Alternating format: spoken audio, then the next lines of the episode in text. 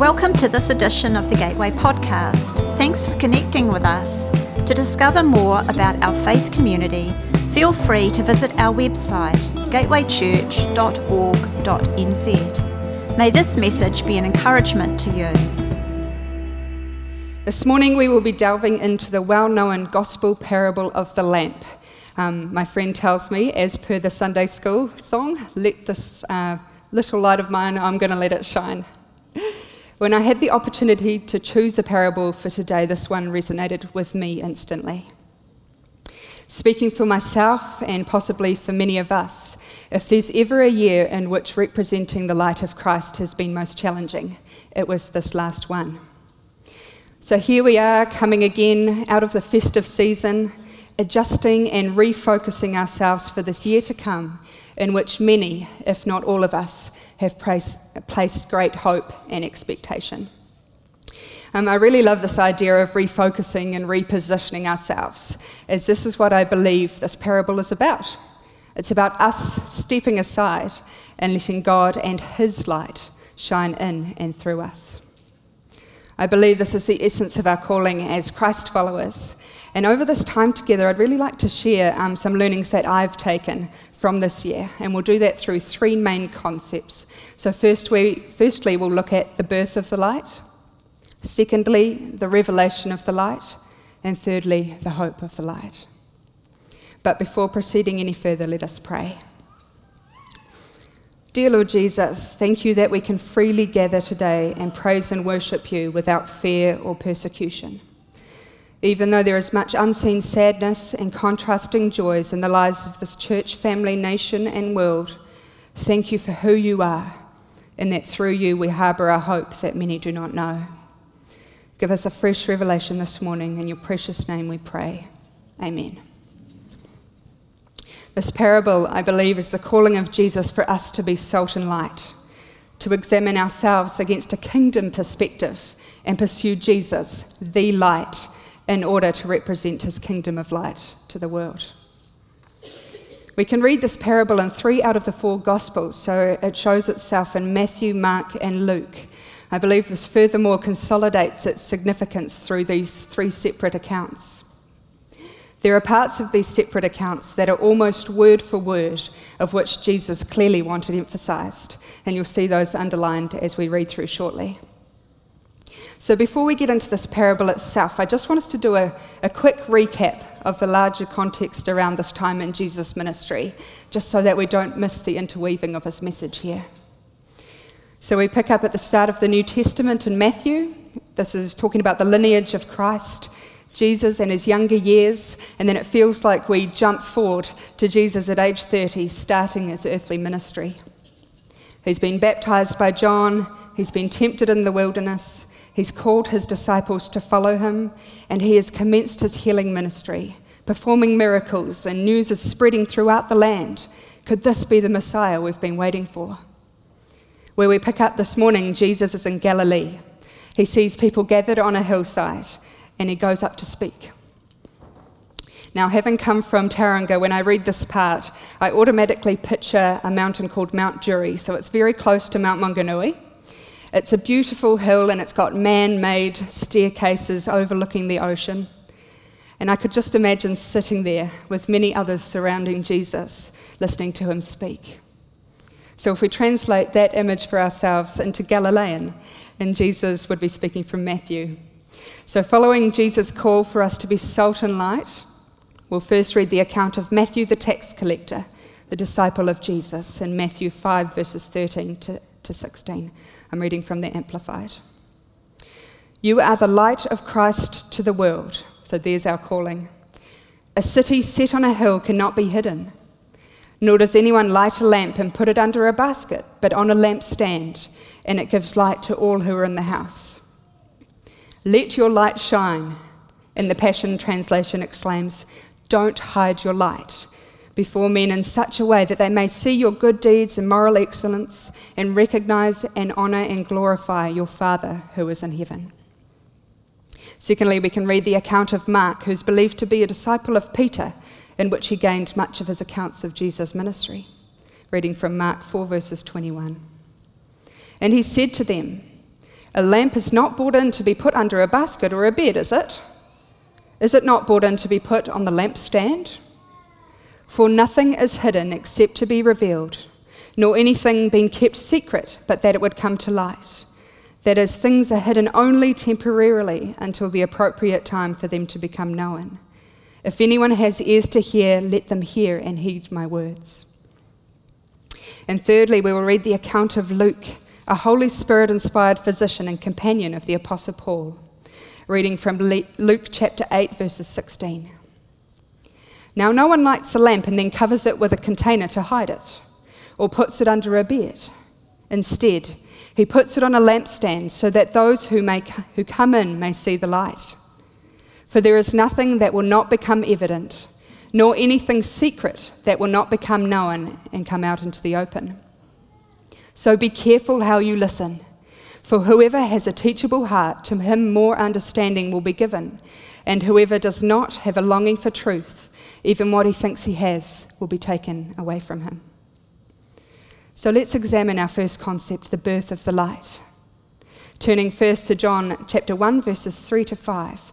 I'll read this from the message translation and we examine the concept of the birth of the light.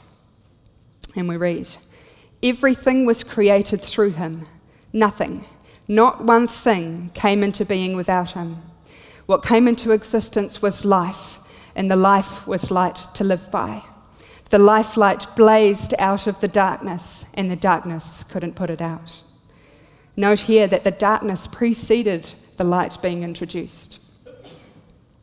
I want to read us um, a little paradigm snippet from the Book of Mysteries by Jonathan Cahn. Um, so feel free to have a look on the screen as we read. It's called The Night and Day Paradigm. There was no lesson that day. But in the middle of the night, he came into my room and he woke me. Come, said the teacher. It's time for a lesson. We're going outside. I was half asleep and not thrilled at the idea, but of course I complied. He led me to a hill where we sat in the darkness of night. Which comes first? he asked. The day or the night? The day, I answered. Night comes when the day is over. That's what most people would say, and that's how most people in the world see it. Day leads to night. But that's not how God sees it. What do you mean? I asked. If the day leads to night, then everything goes from light to darkness. Everything gets darker. Everything is in the process of darkening. And so is the way of the world.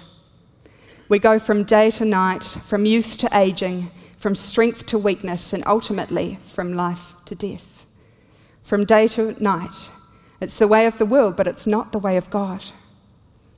When God created the universe, it was not day and night, for it is written in Genesis there was night and then there was day. In God, it is the night that comes first. So that's why Jewish holidays always begin at sunset. Yes, and not just Jewish holidays, but every biblical day. Each day begins at sunset. There is evening and then there is morning. The world moves from day to night, but in God it is the opposite. It goes from night to day, from darkness to light. The children of this world live from day to night, but the children of God live from night to day. They are born again in the darkness and they move into the day. And if you belong to God, then this is the order of your life.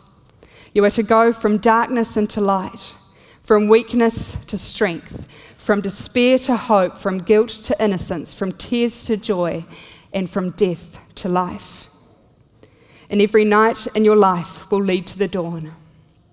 So live according to God's sacred order of time, that your entire life be always moving from darkness but into the light. And as he said those words, the first light of daybreak appeared, and the night began yielding to the day. So now that we understand the order of light, let's just take a little bit of time to explore the practicalities of a lamp.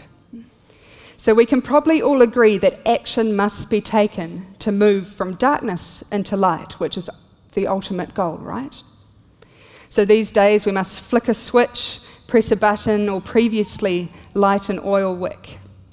In which case we must have a way to generate light, so we must have power, batteries, or flammable liquids such as oil. So let's just keep this need for action in the back of our minds for a moment as we examine the symbolism of the lamp and what that means for us. So, in early cultures, the oil burning lamp was commonly used to illuminate the home, the work, and even oil burning lighthouses lights. It always held huge symbolic significance across a multitude of religions, from the Greeks using it to ceremoniously honour their gods, or Judaism to lighten the way for the righteous, the wise, and positive values. In Christianity, it symbolises eternal life, the light of divinity, wisdom, intellect, and good works. The lamp was and is a pinnacle symbol of self sacrifice as the flame consumes the oil, essentially sacrificing itself to offer light. I don't know about you, but to me, this sounds incredibly similar to the life of Jesus, the sacrificial light of the world. It is through his sacrifice that we can have personal access to the light, the Spirit and the Father, when we receive Jesus. So, preparing for today, I really loved researching the different Hebrew meanings of words, and this by far was one of my favourite as I examined the meaning behind the word light. So, in Hebrew, it literally translates to Yeshua, the light that cannot be hidden. We can see here that light is undeniably pointing directly towards Jesus, the light of the world. Spiritually speaking, Jesus is light he is our way to the light. And in John 8, verses 12, reads, I am the light of the world. He who follows me will not walk in darkness, but will have the light of life. So, coming back again to this need for action, the oil in the lamp has to be used up for the light to shine. The oil of the Spirit of God within us has to be used and lit for the light to become evident in our lives. Within this parable, Jesus talks metaphorically about not hiding our lamp under certain objects. So let's just quickly examine them to gain his true meaning. So, firstly, he mentions a bushel. So, a bushel is an object commonly used to cover or put out the oil lamp at the end of the day. It essentially plunges the lamp into the darkness and extinguishes the capacity for it to give light. The bushels in our lives could be a number of things. It could be busyness, work, religion, in, in essence, anything that keeps us distracted from God. Secondly, he mentions a basket. So, a basket in Jesus' day was commonly used to carry flour and essential ingredients, the essential, essential things of life. It is written to be symbolic of the day to day things of the world that can, we can prioritize as more important than the light. And thirdly, Jesus talks about a bed. So, a bed is symbolic of human pleasures and temptation that distract us and draw us away from the light. This parable and the contrasts it holds to our lives and priorities today has transcended through the ages and could be argued to be even more relevant today in this increasingly busier world than ever.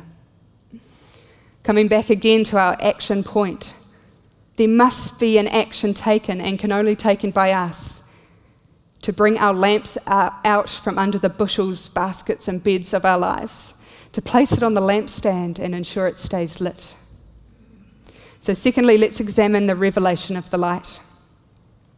So, from the beginning of sin in Adam and Eve, the revelation of their nakedness and sin exposed their previous light and righteousness. Essentially, they didn't know how good they had it until it was gone. When Adam and Eve sinned, we read that they tried to hide themselves, and we can see here the power in Revelation and the casting of God's light over sin. And this is the ultimate message of the gospel that without Jesus, without his life and death, paving the way for the Spirit of God to come and dwell within us, his work could not be done, nor his kingdom come. For it is only now that we are living in the light that we can see that we were living in darkness. It's only now that we know perfect love that we know that we were living in fear. So I was sitting in a meeting earlier last year. So it's the same meeting I went to 9:30 every morning.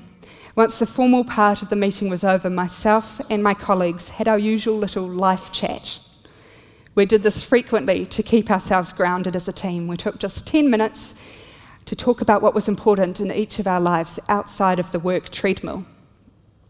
Now, one of my colleagues has extensively studied and now taught yoga, and over the last three years of our collegiality, a few of my other colleagues had joined her, received lessons, and were regularly displaying an increasing interest. This particular day of conversation, I found myself becoming kind of irritated by this ongoing discussion, the interest and the involvement of my colleagues.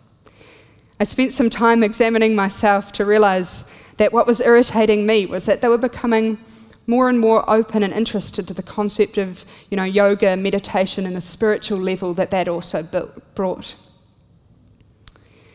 How come they weren't becoming that interested in Jesus, church, and Christianity? Same concept, just different sides of the coin, right? They didn't necessarily think that I'd been quiet about my faith and I'd, th- I'd spent three years as their colleague behaving as what I'd hoped to be as a reasonably stand up Christian. But it got me thinking that although my lamp was lit, maybe it was under a basket and not on a lampstand. My younger brother, who often and very regularly humbles me with his wisdom, once said to me, you know what people love by who and what they talk about. What we love becomes evident within the first time we meet someone as we can't not talk about what we love and appreciate. If we love and intrinsically believe in something or someone, nothing can stop this from being known to those around me, around us. So, although I talked about my faith, it wasn't with the passion, the zest, inclusivity, and excitement that my colleague had talked about her yoga. And so, if my lamp was then metaphorically under a basket, did this mean that I was keeping to myself the greatest gift that God had meant for them? And I was reminded at this point the words of Paul in Philippians 1, verses 21, when he said, To live is Christ, and to die to self is gain. Now, these ladies are just a few of those who come to mind for me, who I desperately want to feel the joy, the freedom, and the purpose of knowing Jesus as their Saviour. The internal complex or the revelation that I came to at this point was if I'm the only Christian that they will come into contact before they go from the worldly life to death, have they seen enough of Jesus in me, enough of His light to want it for themselves? And if not, then there's nothing, no friendship, nothing that I had worth losing, not to have put the light of the world on my lampstand so that they may have come to know him personally. And looking back, I don't know, maybe I could have done things differently. Maybe I could have rested in the words of David from Psalms 27, verses 1, when he says, and he writes, The Lord is my light and my salvation. In whom shall I fear? The Lord is the stronghold of my life. Of whom should I be afraid? Now, hiding our lamp under a bushel or a basket is one thing, but let's examine this revelation concept literally. So, if I'm figuratively holding a lamp, it lights my path, so it exposes what's ahead. Notice that it doesn't reveal what is behind me, that stays in the shadows. No matter which way I turn or hold the lamp, I would not be able to expose the full space around me as I'm holding it close to myself. Metaphorically speaking, I would not, metaphorically speaking, the light I hold in or on me illuminates only what I choose to walk towards and what I allow to be seen of me. It doesn't pay attention to the darkness that lies behind because I'm striving, I'm stepping into the light.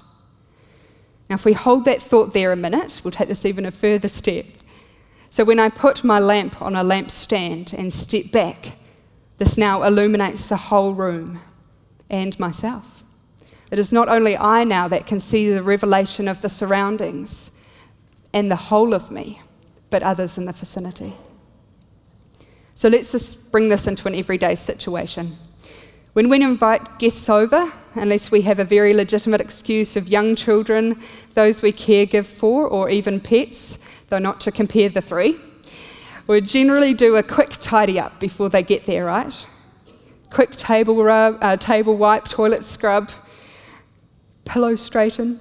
God forbid they're here and the light shines on the fully, fully formed dust bunnies that we haven't dusted off the shelves, or the crumbs that we've quickly swept under the rug. Why do you think it is that we do that? Is it because we are vulnerable to the thoughts and opinions of the ones faced with the revelation of our home?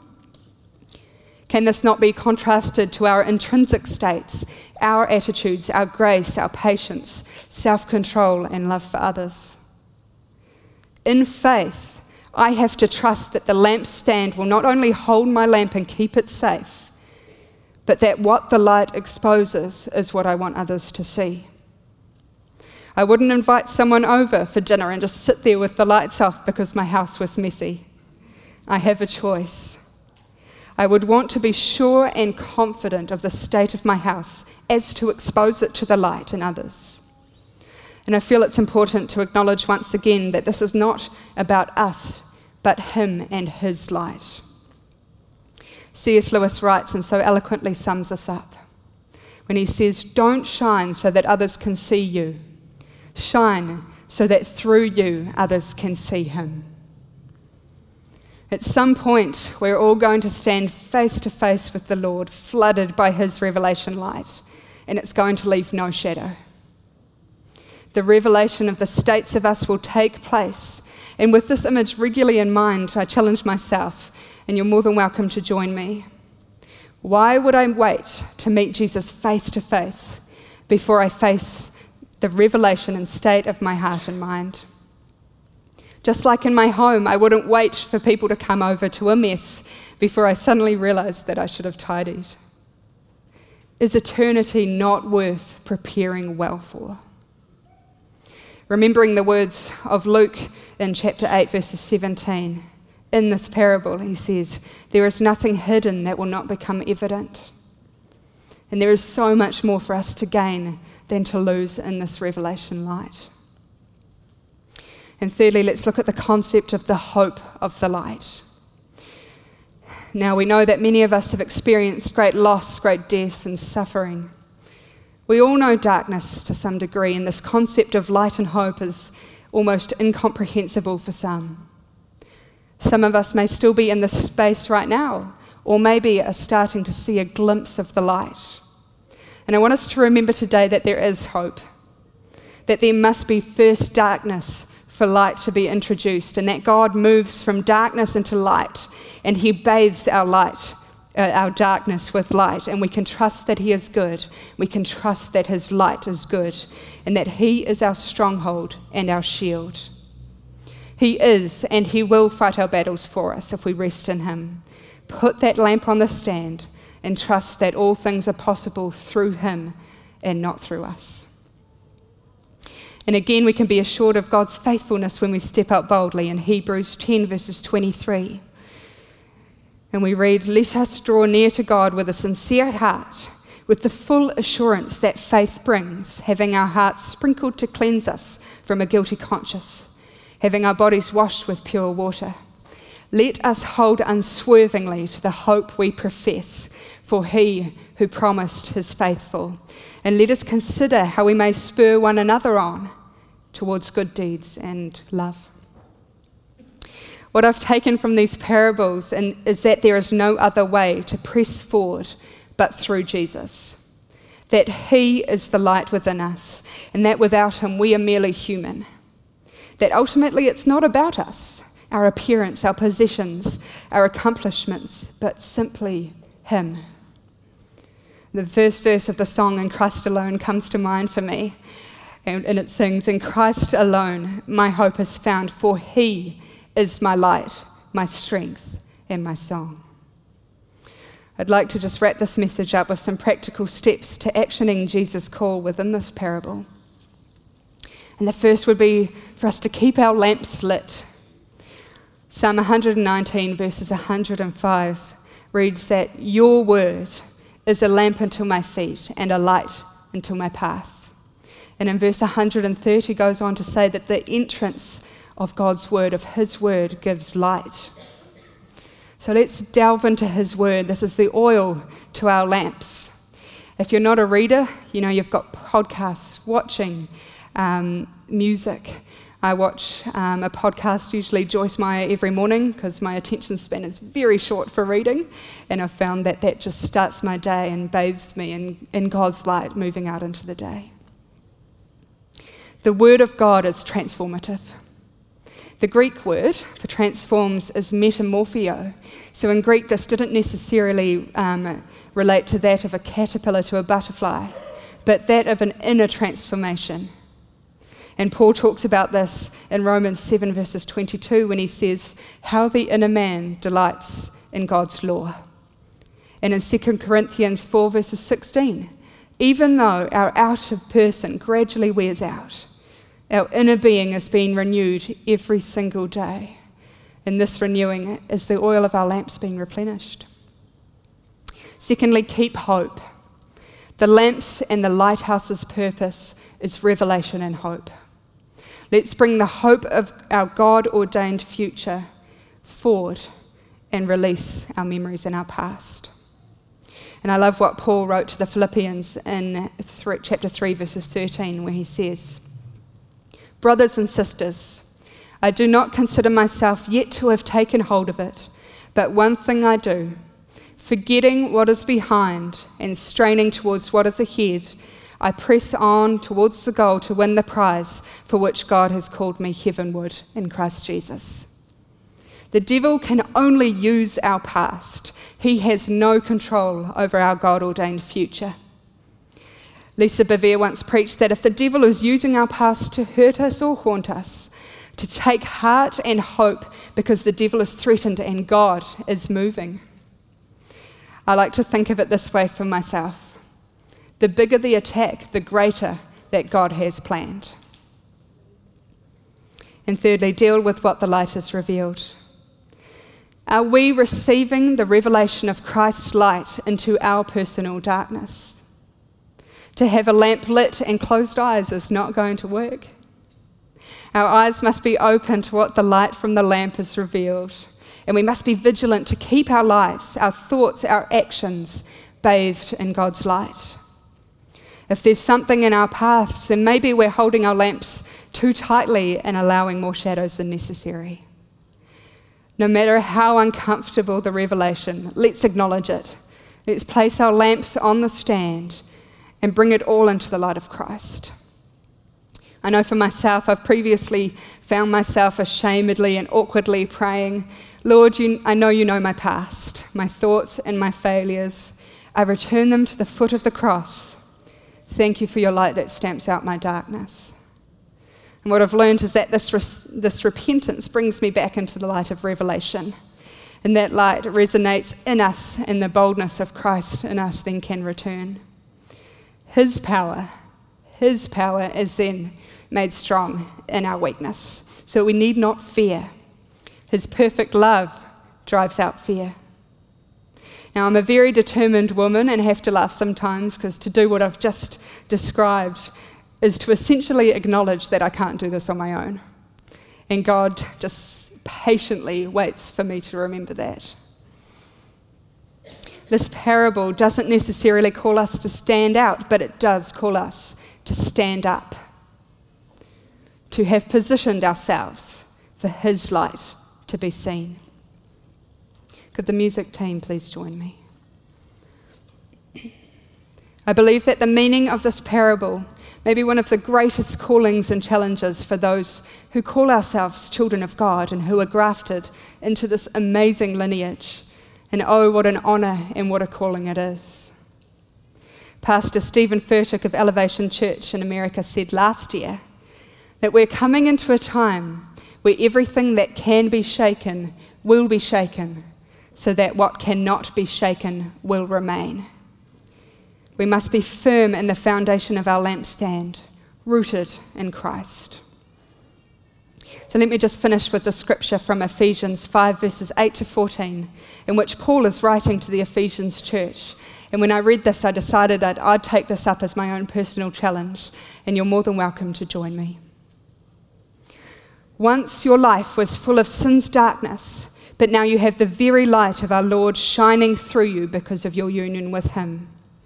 Your mission is to live as children flooded with His revelation light. And the supernatural fruits of his light will be seen in you goodness, righteousness, and truth. Then you will learn to choose what is beautiful to our Lord. And don't even associate with the servants of darkness because they have no fruit in them. Instead, reveal truth to them. Whatever the revelation light exposes, it will also correct. In everything that reveals truth is light to the soul. This is why the scripture says, Arise, you sleeper, rise up from your coffin, and the anointed one will shine his light into you. Thanks for listening. If you'd like to know more about our faith community, feel free to visit our website gatewaychurch.org.nz.